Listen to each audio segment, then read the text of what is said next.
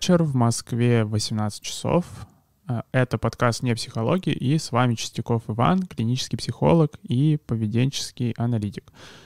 Мы все еще читаем книгу Карен Прайер. Кстати, тоже учитывайте, что когда-нибудь мы дочитаем ее и будем читать другие книги, поэтому, опять же, подписывайтесь на канал. А, у нас еще есть что почитать. В будущем будем а, Видел, например, запросы, что можно продолжить дальше читать э, современный бихевиоризм Баума или перезагрузи мозг Хайса, и что обязательно все эти книги, еще другие, все возьмем, будем тоже по ним э, снимать стримы, обсуждать их, потому что мир поведенческой психологии, он очень огромный, и что всегда найдется что обсудить, и какие-то сложные вещи. Причем, кстати, полезно учитывать, что э, то, что мы обсуждаем касательно Карн Прайер, что это будет применимо и в других книгах, то есть, что и даже вот, например, если взять «Перезагрузи мозг» Хайеса, это книга, которая написана там, ну, что это книга по самопомощи, написана в духе терапии принятия ответственности, что на самом деле в терапии принятия ответственности тоже, те же самые принципы используются, что мы здесь и обсуждаем, хоть, конечно, они там вы не найдете их настолько в прямом изложении, но Стивен Хайс э, — это клинический психолог э, с подготовкой поведенческого аналитика, э, поэтому терапия принятия ответственности. Она очень сильно так пропитана духом бихевиоризма и основана на принципах поведенческой психологии, поэтому все, что мы обсуждаем касательно положительного подкрепления на, кни- на примере книги Карен Прайер, что все это будет применимо и в других книгах, в том числе в каких-то книгах по самопомощи, в книгах э, касательно психотерапии, потому что э, принципы поведения везде одинаковы в любых ситуациях. А, соответственно, в прошлый раз мы закончили четвертую главу, ну почти закончили. А, четвертая глава посвящена избавлению от э, вредных привычек, от какого-то нежелательного поведения, и в ней Карен Прайер изложила 8 методов избавления от нежелательного поведения, разделила их на 4 метода, которые так основаны больше на принуждении, 4 метода, что, что она назвала добрых фей, 4 метода плохих фей, злых фей и 4 метода добрых фей. Самая злая фея — это буквально устранение физической возможности совершать поведение. Самая добрая фея — это а, подкрепление несовместимого поведения.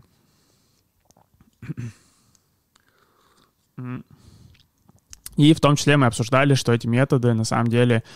очень сильно похожи друг на друга, потому что все они, опять же, основываются на одних тех же принципах, на одном и том же принципе. Базовая формула в анализе поведения, поведенческой психологии — это есть, что у нас есть дискриминативный стимул, у нас есть какая-то ситуация, которая предрасполагает к определенному поведению — у нас есть определенное поведение, у нас какие-то последствия, которые поддерживают это поведение, что у нас есть последствия, которые подкрепляют поведение, есть последствия, которые наказывают поведение, и что таким образом а, к каждой ситуации привязываются определенные паттерны поведения в зависимости от того, что в этой ситуации подкрепляется и что наказывается. И то есть, э, что, например, если вы приходите на почту, и вам сотрудник почты грубит, то он это делает не потому, что он человек плохой, а потому что вот в этой ситуации коммуникации с клиентом по непонятным причинам так сформировалось, что наиболее там подкрепляемое поведение — это как-то грубить в ответ. Соответственно, стратегия там, вашего взаимодействия с сотрудником почты — это как раз-таки пытаться подкреплять какое-то другое поведение, несовместимое с этим.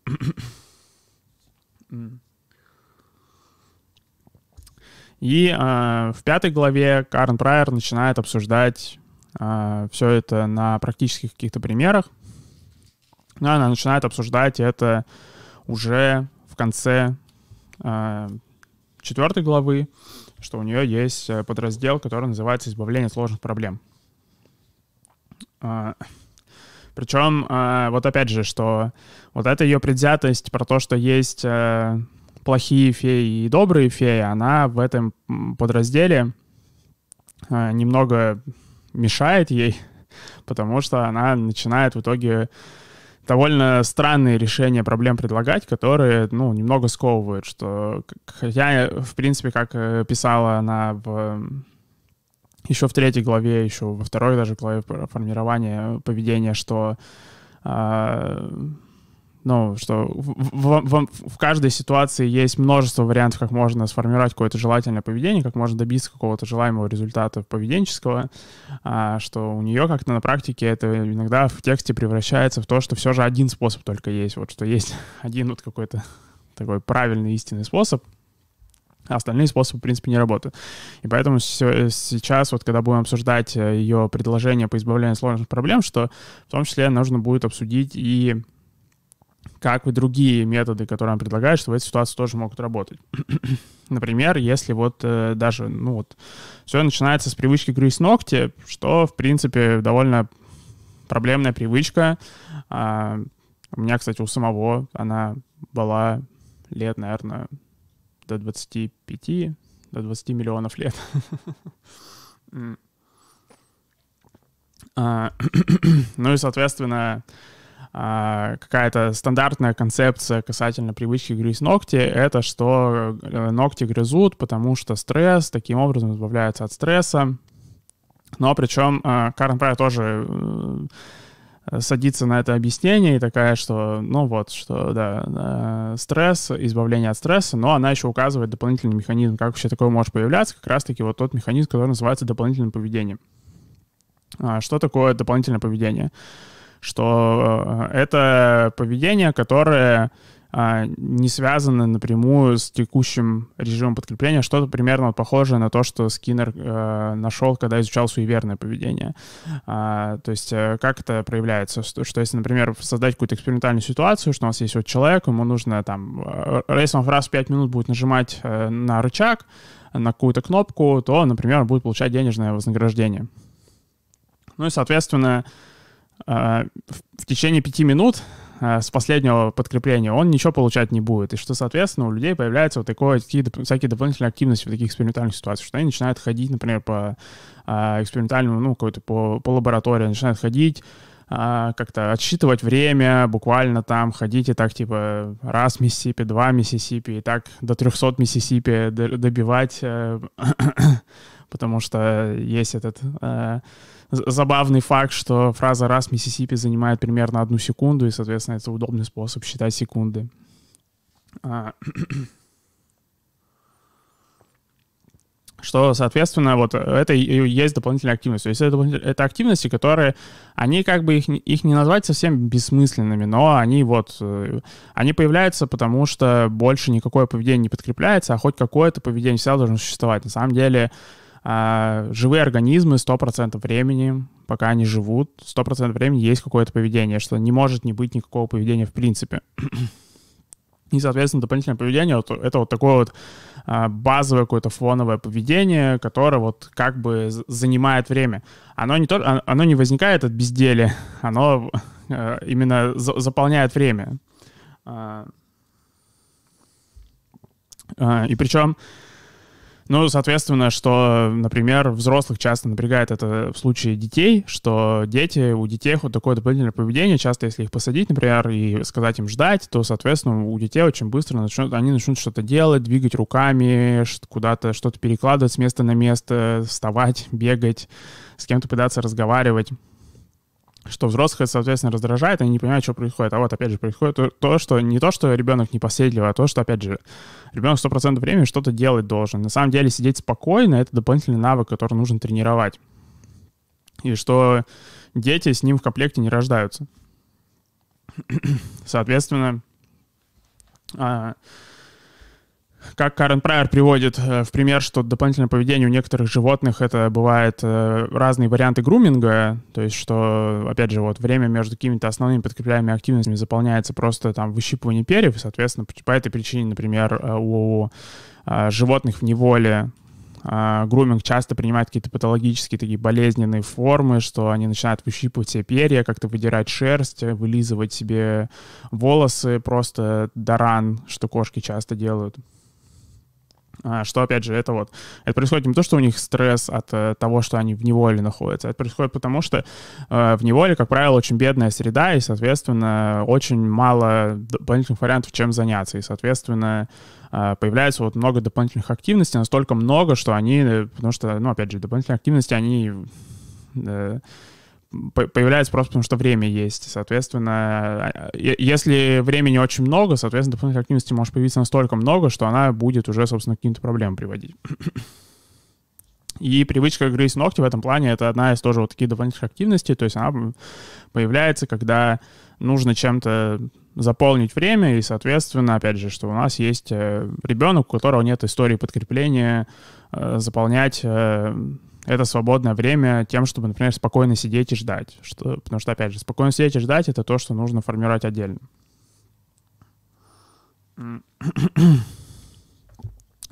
а,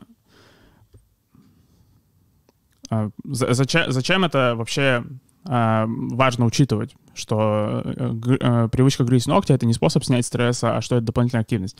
А затем, что а,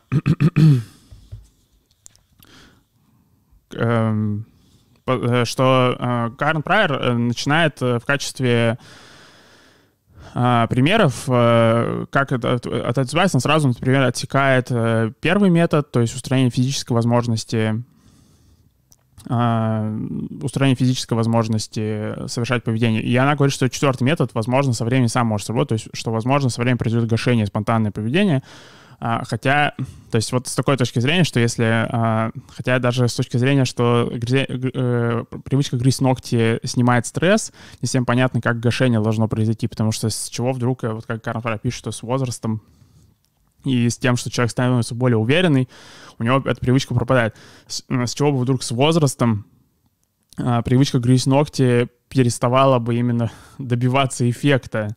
То есть с, с возрастом, например, э, если взять вот этот традиционный концепт, может быть стресса меньше, потому что человек стал более уверенный в себе, и у него меньше стресса. Но это не делает само поведение более эффективным. То есть что... А, потому что гашение — а, как мы разбирали, и как, и как сама Карен Прай, в принципе, пишет, но у нее могут, бывают периодически трудности с тем, чтобы последовательно на практике эту концепцию применять, что гашение — это устранение последствий поведения. То есть э, гашение — это, например, когда у вас есть рычаг в экспериментальной камере, и этот рычаг раньше давал еду, нажатие на этот рычаг давало еду, Соответственно, когда начинается гашение, этот рычаг просто становится неработающим, что на него нажатие на него ничего не, ничего не делает. Если э, грызение ногтей снимает стресс, то, в принципе, оно может снимать стресс всю жизнь дальше, что Поэтому вот этот механизм, когда человек просто с возрастом становится более уверен, перестает грызть ногти, это как раз таки потому, что, опять же, него становится больше источников подкрепления каких-то э, других активностей, помимо грызения ногтей, соответственно, просто повода больше нету грызть ногти, потому что, опять же, грызение ногтей в этом плане это дополнительная активность, это такой вот э, экстравагантный вариант груминга, который зашел слишком далеко, так сказать. Так сказать, пранк, который зашел слишком далеко, э, который превратился в то, что там просто руки в мясо съедены. а, но при этом, что и в принципе в этом контексте и а, другие методы которые она перечисляет, они все могут сработать на самом деле, потому что э, если все, что нам нужно сделать, чтобы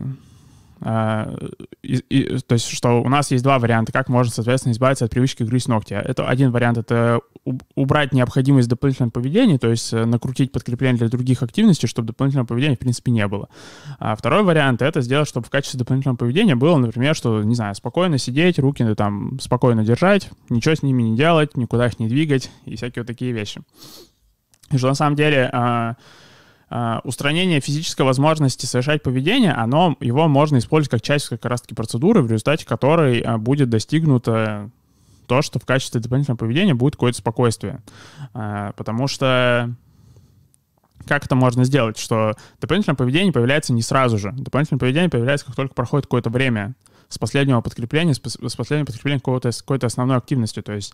э, когда у нас есть вот эта вот э, экспериментальная ситуация, где человеку нужно раз в 5 минут нажимать на рычаг, э, чтобы получать подкрепление, что когда он нажимает на рычаг, он не сразу же переходит к тому, чтобы бродить по лаборатории и ждать следующие 5 минут. Он какое-то время может посидеть спокойно. Э, и то есть... Э,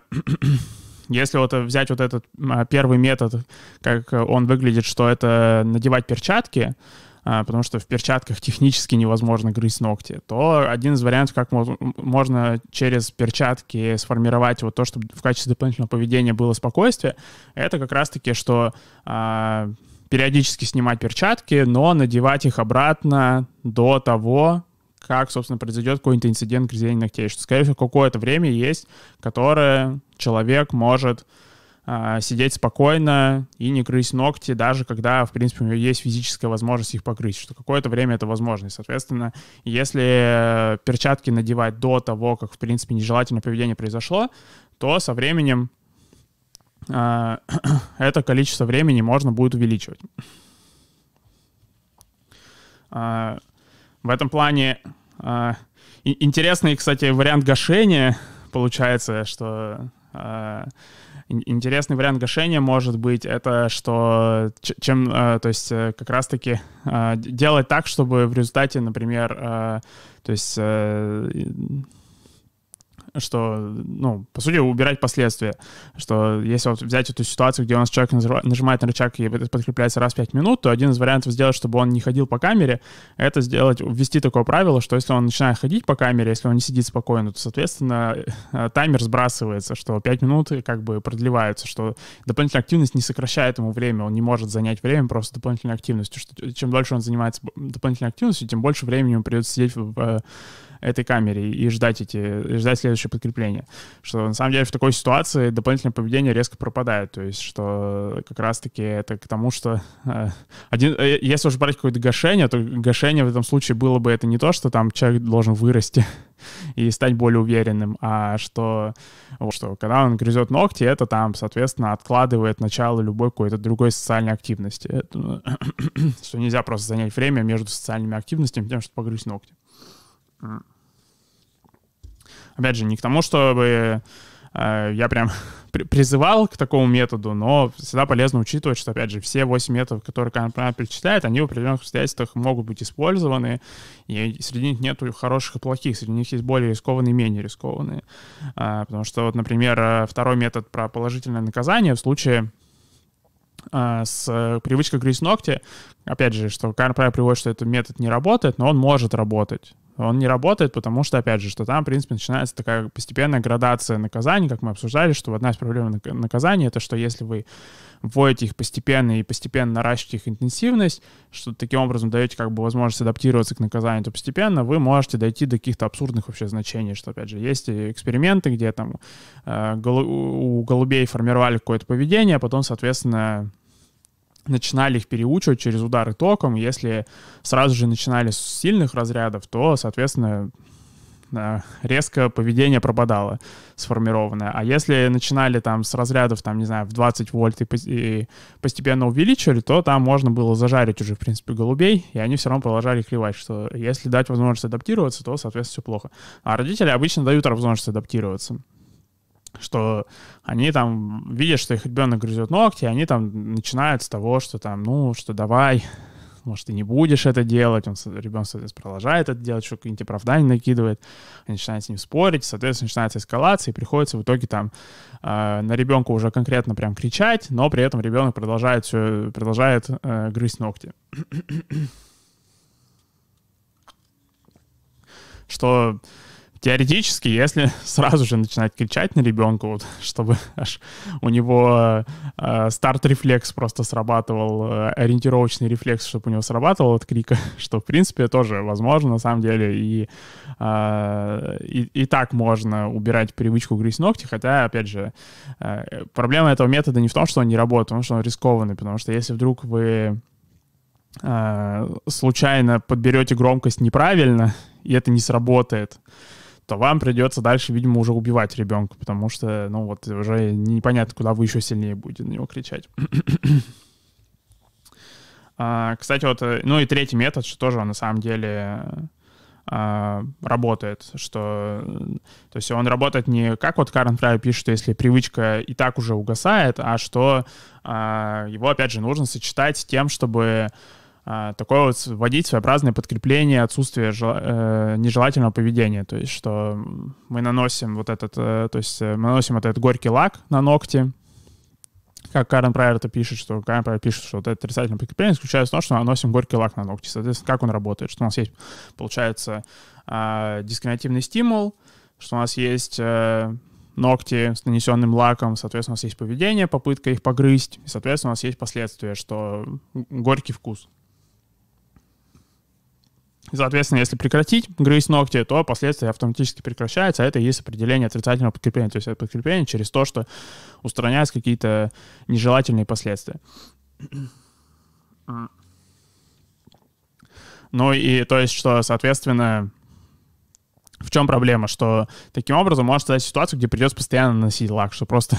нельзя его будет снять ни, ни на одну секунду. Как можно сделать, чтобы можно было снять его хоть на какое-то время? Как раз-таки через то, чтобы э, создавать ситуацию, когда а, ребенку наносят лак, он какое-то время ходит с ним, соответственно, видно, что он перестал грызть ногти, соответственно, лак снимают, и до того, как он успел погрызть ногти, лак наносят снова. То есть таким образом, что, то есть, э, что опять же, наносит лак не когда он уже погрыз ногти, а пытается поймать этот момент, чтобы нанести лак до того, как ему он погрызет ногти, таким образом э, сформирует эту вот что вещь, что а, в принципе, э, грызть ногти, когда нет лака, э, тоже не обязательно, что это можно не делать, э, потому что...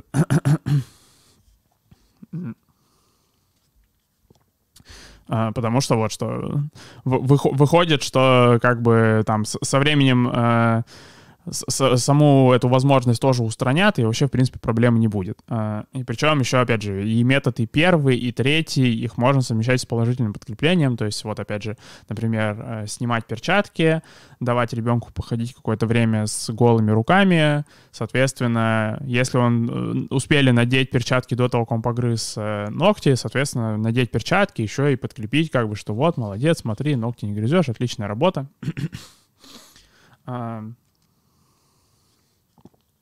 Ну, собственно, более прямолинейный метод, э,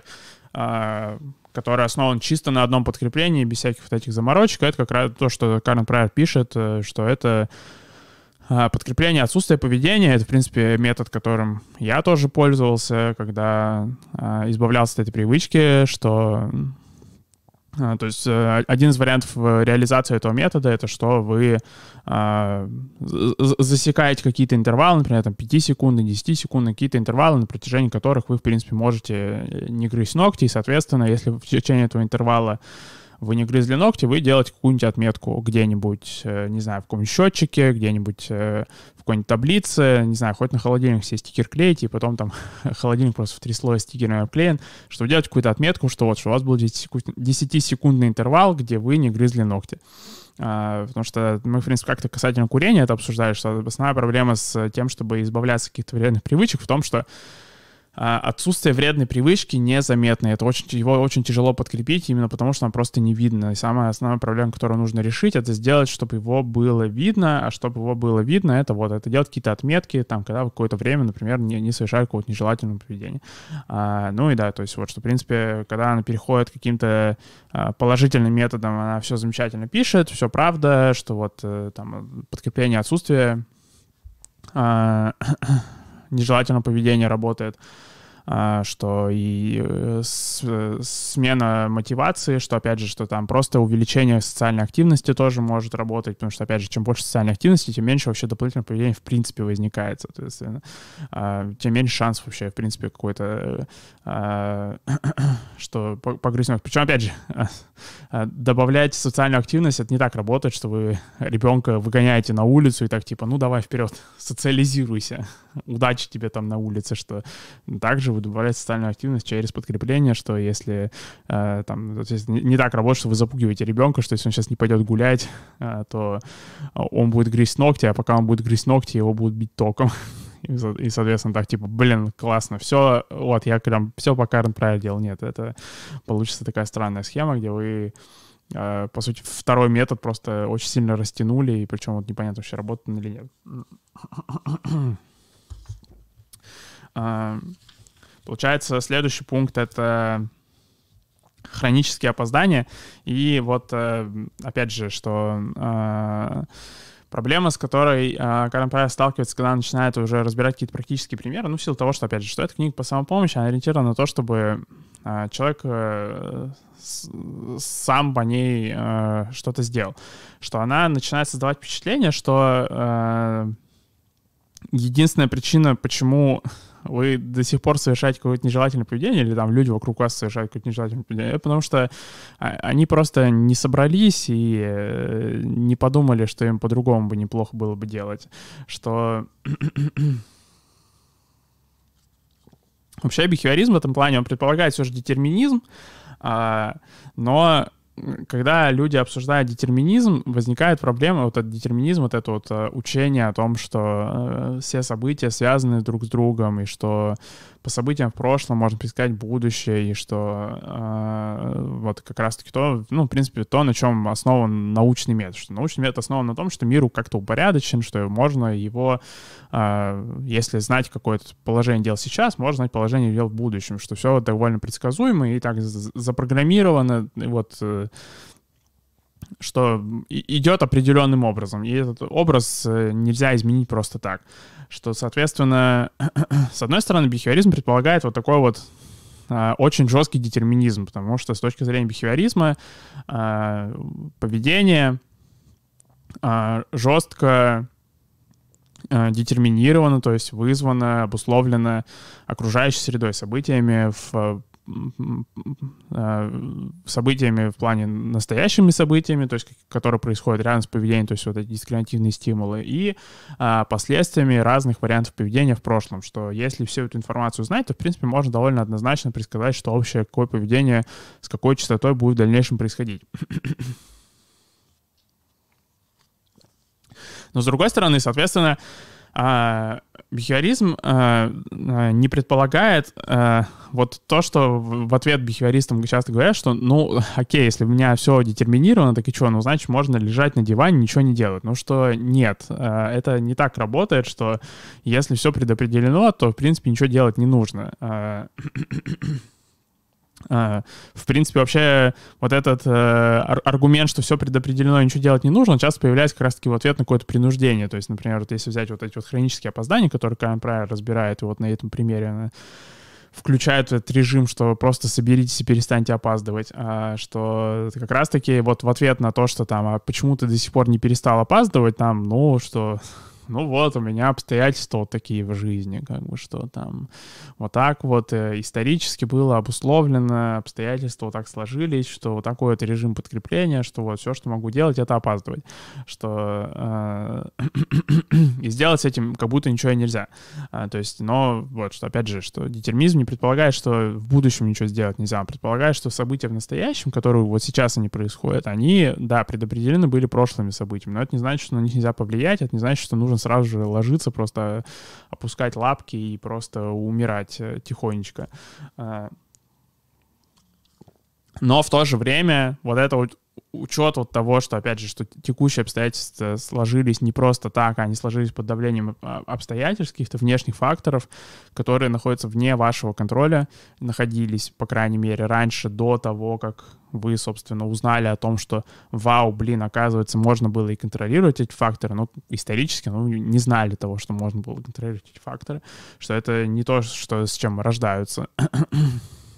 Кстати, у нас э, получается на стриме уже 10 зрителей, это отлично. А, подкрепляю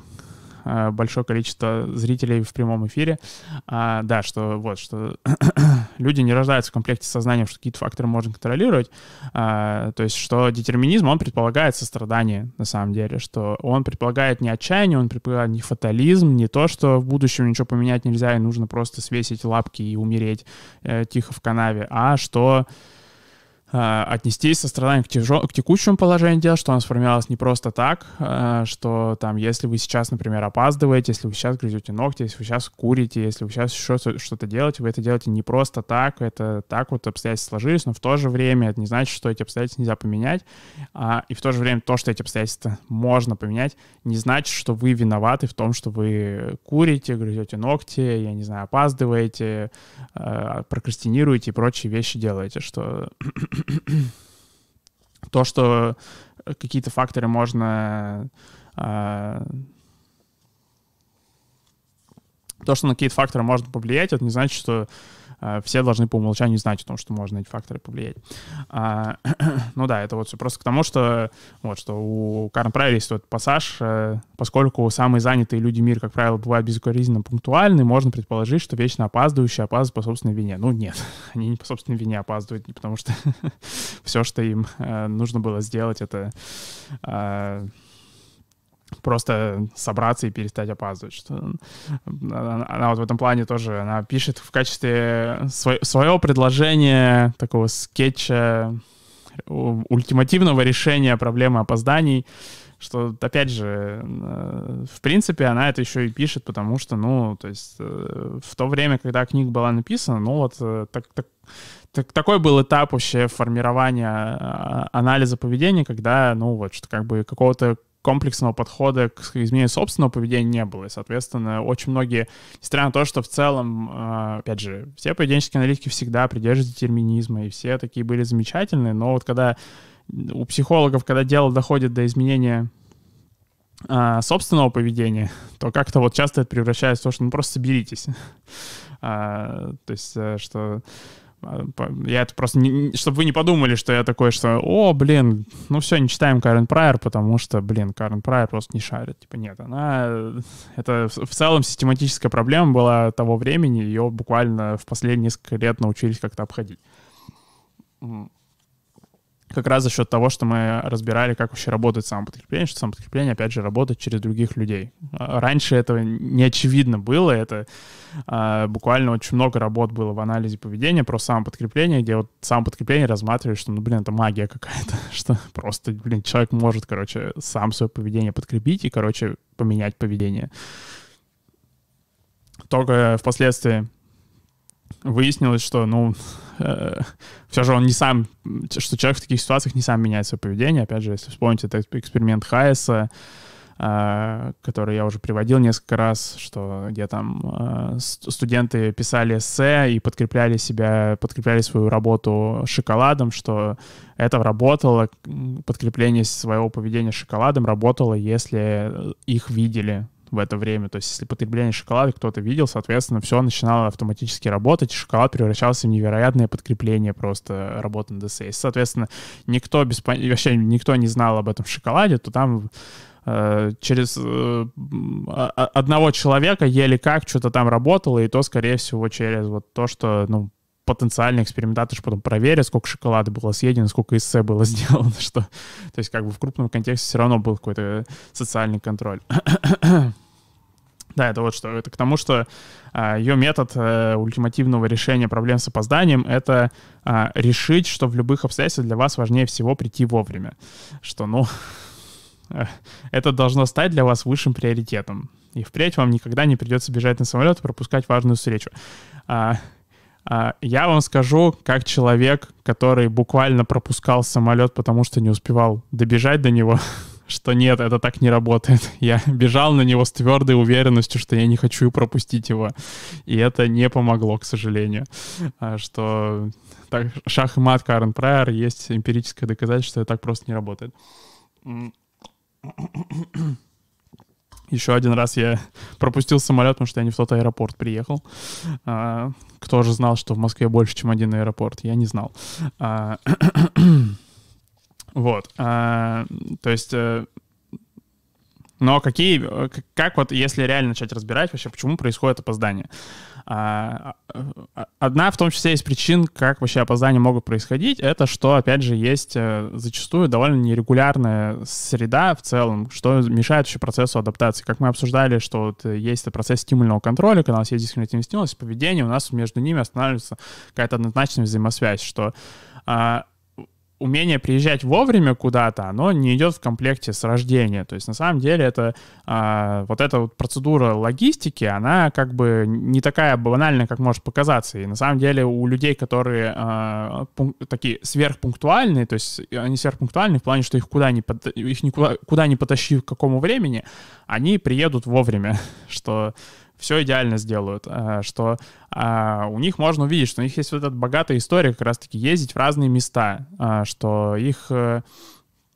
Э, а, но причем, что эта история очень давнее, то есть что эти люди, например, они могут ездить в какие-то разные места уже, например, со школы,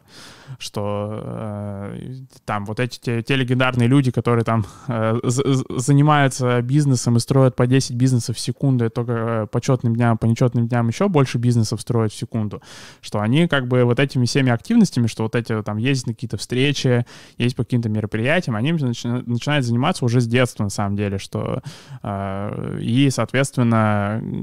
когда у них очень богатый опыт накоплен по какому-то, особенно если это еще и коренные жители, например, то есть сидеть, например, в Москве, потому что в Москве супер неочевидно,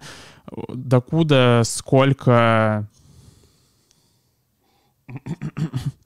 в Москве супер неочевидно, э, докуда, сколько ехать. И, соответственно, если у нас взять, например, двух людей, да, что у нас есть какой-то э, коренной житель Москвы и какой-то приезжий житель Москвы, что, ну, соответственно, больше шансов, что у нас коренной житель Москвы-то будет с большей пунктуальностью добираться, просто потому что у него больше опыта, опять же, навигации по городу. А, и, соответственно, из-за этого больше опыта в предсказании, э, во сколько, откуда нужно выехать. А, что, то есть вот что. А, основная проблема с опозданиями — это нерегулярность среды, причем эта нерегулярность среды еще а, отяжеляется вот этим вот давлением общества, что как будто пунктуальность должна просто быть с рождения сама по себе, что, соответственно, мешает э, людям, которые пытаются стать пунктуальными, контролировать этот процесс, то есть как-то пытаться например, назначать встречи в каких-то удобных их, им местах, э, удобное им время. То есть удобное не в плане, что они в это время проснулись, потянулись а, и абсолютно без напряга куда-то приехали. А что это регулярное время? То есть, например, что а, там вы в принципе знаете, во сколько вам нужно выйти и что вам нужно сделать, чтобы там, предположим, к 8 часам вечера приехать Э, в, например, на, не знаю, на Таганскую.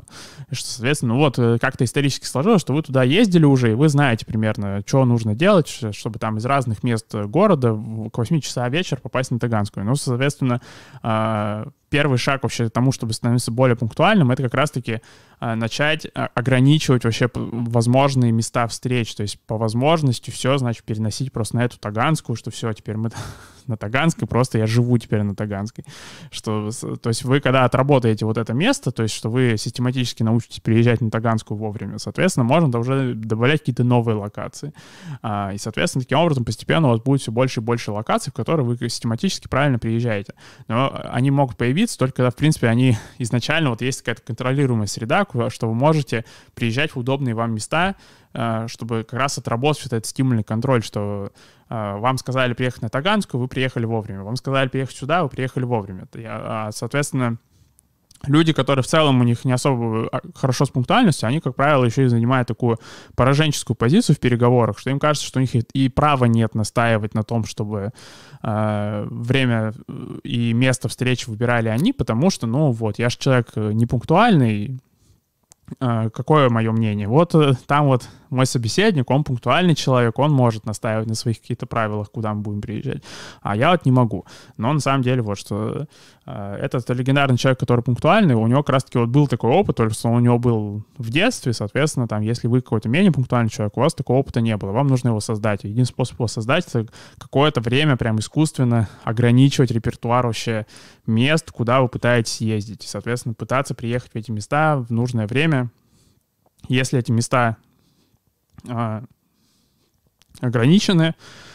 как-то зафиксированы, то а, это повышает шанс, что вы будете в них приезжать вовремя, и, соответственно, рано или поздно вы в больше, все больше и больше количество мест будете приезжать вовремя. Ну и дополнительный момент, разумеется, про положительное подкрепление, то есть даже в том числе делиться с человеком, с которым вы встречаетесь, что то, что вы сейчас приехали вовремя, это не само собой разумеющееся что-то, а как бы это прогресс, что там, э, что тоже, соответственно, опять же, когда вы а, человек, который не отличается особой пунктуальностью, что очень тяжело делиться а, тем, что вы приехали вовремя как прогрессом, потому что кажется, что, ну, это само собой разумеется, вам нужно ноль подкрепления за это выдать, и просто еще желательно э, санной тряпкой вас избить за то, что вообще, в принципе, посмели поделиться таким подвигом, что э, здрасте, знаете, а я приехал в кафе вовремя, я смог вовремя надеть э, пальто и выйти из дома, и вот сесть на метро и приехать, что вот, можно мне метельку, пожалуйста, что, соответственно, кажется, как будто такое это федеральное преступление таким делиться и таким образом получать какое-то подкрепление. Но нет, на самом деле это нормальный способ э, получать подкрепление. Это очень важно, чтобы, опять же, когда вы вот всю эту процедуру делать, что вы пытаетесь ограничить места, в которые вы ездите, то есть, чтобы, соответственно, у вас были какие-то предсказуемые места регулярные, куда вы пытаетесь тренироваться, ездить вовремя, то, соответственно, когда у вас есть прогресс какой-то в этом, опять же, что можно делиться с этим с человеком, с которым вы, собственно, и встречаетесь, чтобы этот человек хоть как-то попытался поддержать вас в ваших попытках стать пунктуальнее. Ну, а, соответственно, если уже вдруг у вас не получилось э, быть пунктуальным и приехать вовремя, то всегда полезно помнить, что как вы можете ухудшить ситуацию, вы можете ухудшить ситуацию так, что вы не будете э, человеку, с которым вы едете навстречу, предупреждать о том, что вы опаздываете, вы попытаетесь успеть, но не предупредите его, что, возможно, опаздываете, он будет вас ждать. Если вы предупредите его, что он опаздывает, то он понятно, что он расстроится, и это может показаться, как будто это проблема, но а, лучше предупредить, а, чем не предупредить. Поэтому, опять же, что если вы куда-то опаздываете, а, просто спокойно предупреждать человека о том, что вот такая ситуация происходит, и продолжайте ехать. Соответственно, потом, когда приезжаете, по возможности пропустите этап, где вы оправдываетесь, и просто перейдите к обычной встрече, потому что если вы еще, если вы опоздали, а потом еще время встречи начинаете съедать на то, чтобы а, показать человеку презентацию с топ-10 объяснений, почему я сегодня не смог выйти из дома вовремя, то, ну, как бы, а, получается, и так все сложно, и вы еще добиваете. А,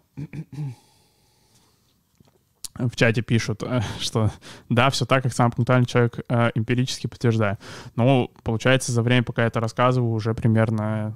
3000 бизнесов, наверное, открыли. Поздравляю. А, так, получается, то есть вот что в этой вот подглаве про избавление от сложных проблем, что у нас есть э,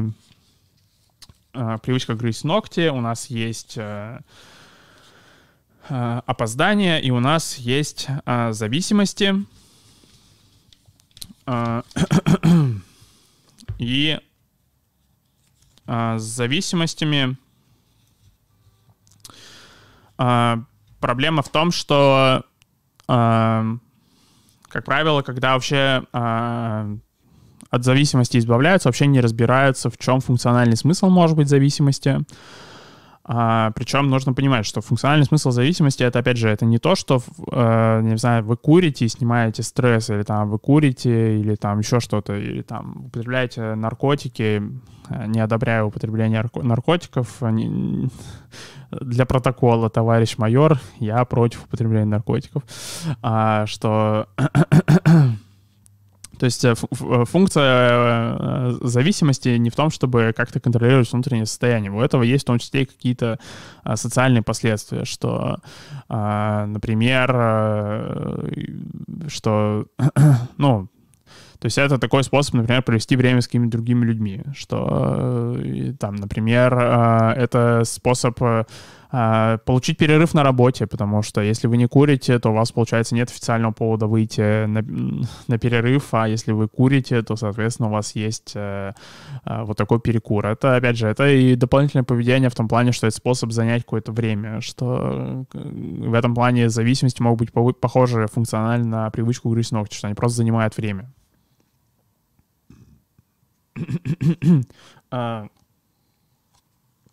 А, что да, что они просто занимают время, а, и, а, соответственно, а, какая проблема в этом плане возникает, что Карен Прайер приводит в качестве одного из методов избавления от зависимости, это просто отказаться от зависимости, что блин, звучит замечательно. Надеюсь, очень много количества людей это получилось, но какая проблема-то возникает, э, что когда вы просто отказываетесь от э, того, чтобы, например, курить, вы на самом деле не переходите к гашению, потому что. Э, курение все еще работает. От того, что вы откажетесь покурить, это не приведет к тому, что курение перестанет выполнять свою функцию, что, не знаю, курение перестанет заполнять время, что курение э, перестанет э, давать вам возможность там провести время с людьми как-то дополнительно, что курение какие-то кинемато, как-то кинематографично перестанет выглядеть от этого, что в этом плане добиться гашения эффекта курения прям супер сложно. И э, отказ в этом плане не решает эту проблему. А, потому что, э, то есть в чем проблема отказа, что когда вы отказываетесь и функция не меняется, то, а, ну, когда получается дискриминативный стимул, то есть что по сути отказ это, ну, это устранение стимула, по сути, что, потому что, ну, э, для курения один из стимулов это сами, сами сигареты, что без сигарет как бы курение не происходит, что поэтому, а, когда вы убираете сигареты, то это не изменение поведения в том плане, что а, ну, есть в этом плане еще у Скиннера такой классический эксперимент, что он а, тренировал в контексте там загорающейся лампочки голубя а, клевать а, кнопку, и, соответственно, потом убирал голубя из камеры и помещал его в обычную его клетку, где голубь жил обычную свою голубиную жизнь, там несколько лет. Голубь в этом плане Скиннер вообще использовал голубей как э, лабораторный живот, как раз таки потому, что они живут очень долго, гораздо дольше крыс. А, что, соответственно, несколько лет этот голубь просто жил в своей камере, и потом его сажали обратно в, экспериментальную камеру, где у него была эта лампочка, была эта кнопка, загоралась лампочка, голубь начинал клевать кнопку, как будто его вчера достали из этой камеры. То есть, что поэтому вот люди вообще, когда они просто пытаются отказаться от курения, что возникает эта проблема, что а, как бы вы, по сути, убрали сигареты, но как только сигареты вернутся, поведение вернется обратно, как, как будто вчера вы убрали сигареты. И это приводит к парадоксальному эффекту, люди очень сильно деморализованы этим фактом. Но вот, опять же, э, это не к тому, что там бросить курить невозможно, не к такому какому-то такому депрессивному фатализму, а к тому, чтобы, опять же, иметь какое-то сострадание к себе, что почему, собственно, например, если вы пытаетесь бросить курить именно путем физического устранения сигарет, почему это до сих пор не сработало, почему вы до сих пор курите, что это не потому, что вы человек плохой, а потому что в целом процедура очень такая спорная, она и концептуально-то работать особо не, не должна. А, то есть в этом плане а, один из способов а, как раз-таки бросить курить — это а, найти какие-то функциональные эквиваленты курения. А, то есть, что можно, например, э, там, и на самом деле можно начать ходить на перекуры а, просто так, а, не куря. Я в этом плане, когда учился в медиа, что я, собственно, так и делал, что я с одногруппниками постоянно выходил на улицу на, между парами покурить, но я не курил, они курили, мы, соответственно, просто стояли вместе, общались, что, получается, у меня был перекур как бы без сигарет, а, что такое возможно. То есть это со, поначалу идет как бы там со скрипом, что кажется неловким как-то, но, в принципе, такое возможно. Что там, соответственно, если это взять, например, какое-то там вот э, курение как дополнительную активность, то это, соответственно, опять же, что какие-то, может, допол- другие дополнительные активности иметь. То есть, там, не знаю, приходить на остановку и э, играть на телефоне, или там приходить на остановку и, не знаю, Simple Dimple залипать. В общем, все, что угодно можно делать. А, это а, один из вариантов. Но э, второй из, э, второй из вариантов, он учитывает, что есть этот легендарный концепт тяги, что, собственно, есть какая-то вот тяга к зависимости, которую, собственно, э, зависимость устраняет. Как можно тягу рассматривать? Что на самом деле тяга — это социальный процесс в том плане, что на самом деле люди вокруг вас, они видят вашу тягу, и, соответственно, реагируют на нее. Что э, один из самых мощных эффектов от тяги — это то, что вы можете другому человеку рассказать, насколько вам плохо, насколько вам тяжело, страдательно и, и все вот это. А, и, соответственно, а, если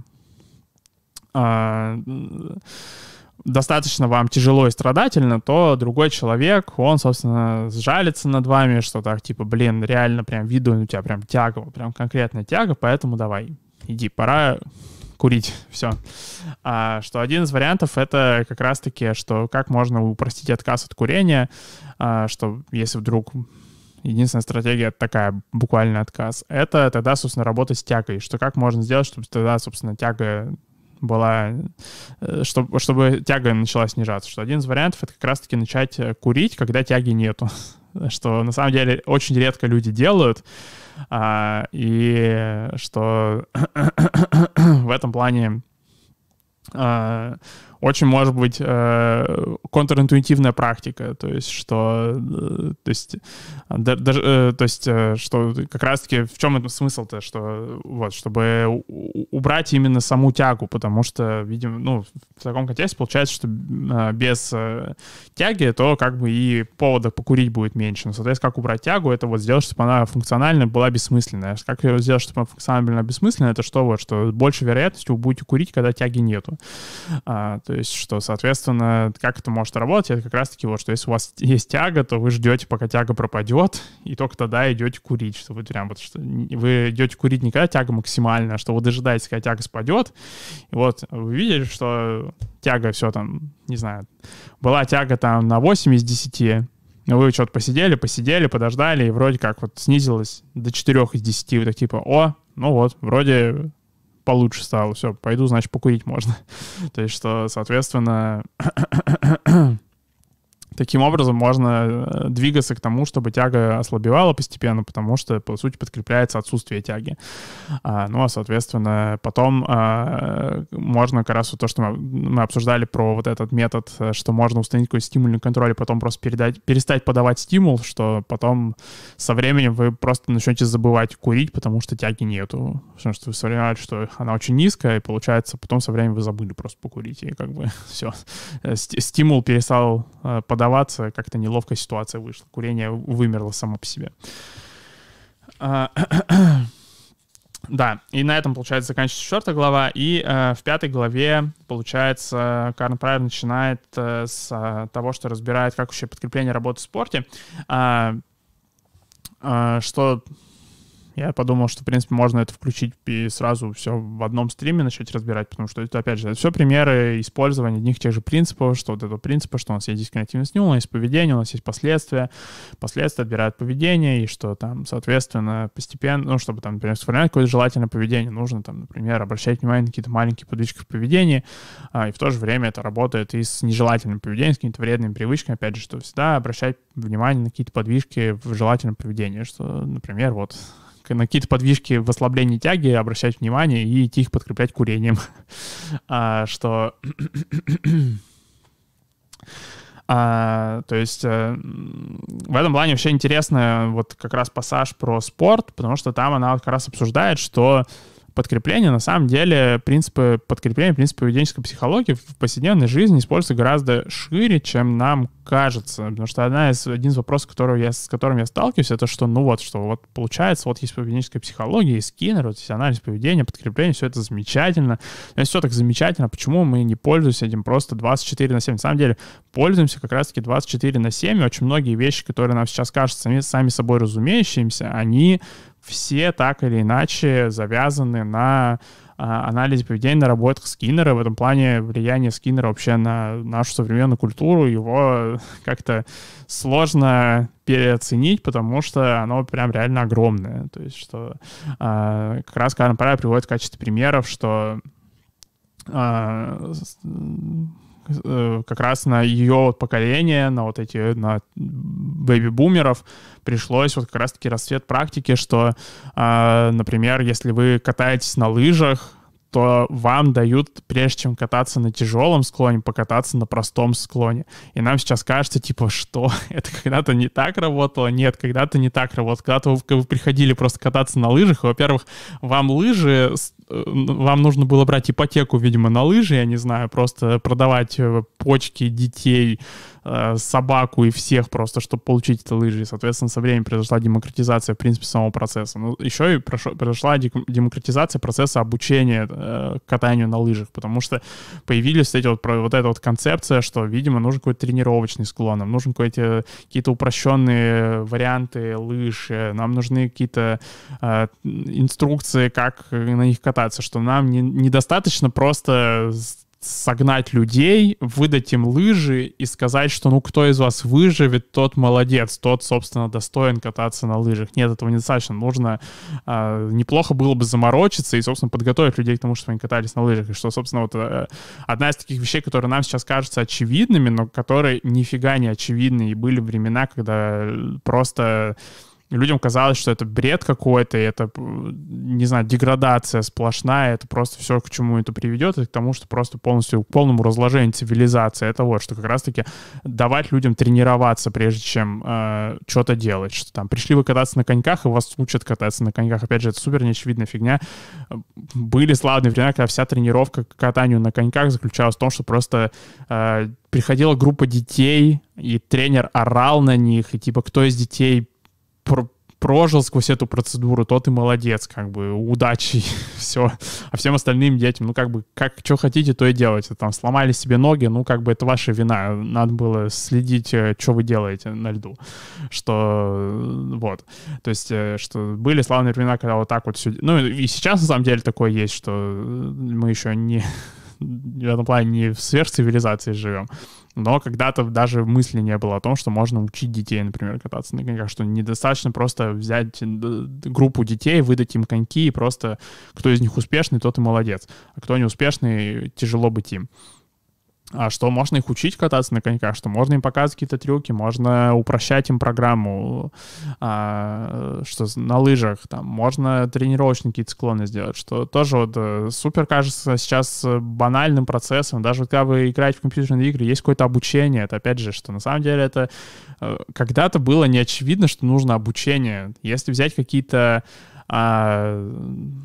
старые платформеры, которые там были еще на Nintendo, я не знаю, там на Денде, э, на Sega, на старых, что там можно часто увидеть примеры, когда геймдизайнеры просто такие, что ну мы, в общем, мы сделали клевую игру, ну сидите играйте, если вы с самого начала не поняли, как в нее играть, ну как бы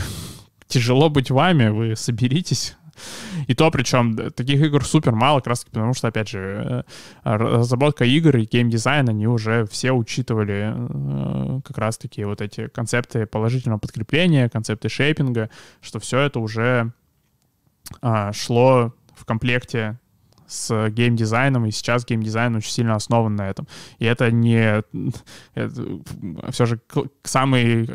такой классический пример э, при использовании этого геймдизайна. Это не то, что там пишут про, не знаю, про ящик Скиннера, что там разработчики манипулируют вашим мозгом, чтобы вы как можно дольше были в игре, а что разработчики просто хотя бы объясняют, что делать, потому что это, опять же, э, нам сейчас кажется это безумием, но это была прорывная идея в 50-х, что можно людям объяснять, что делать, что недостаточно просто людям выдать что-то и сказать, что ну вот, пользуйтесь.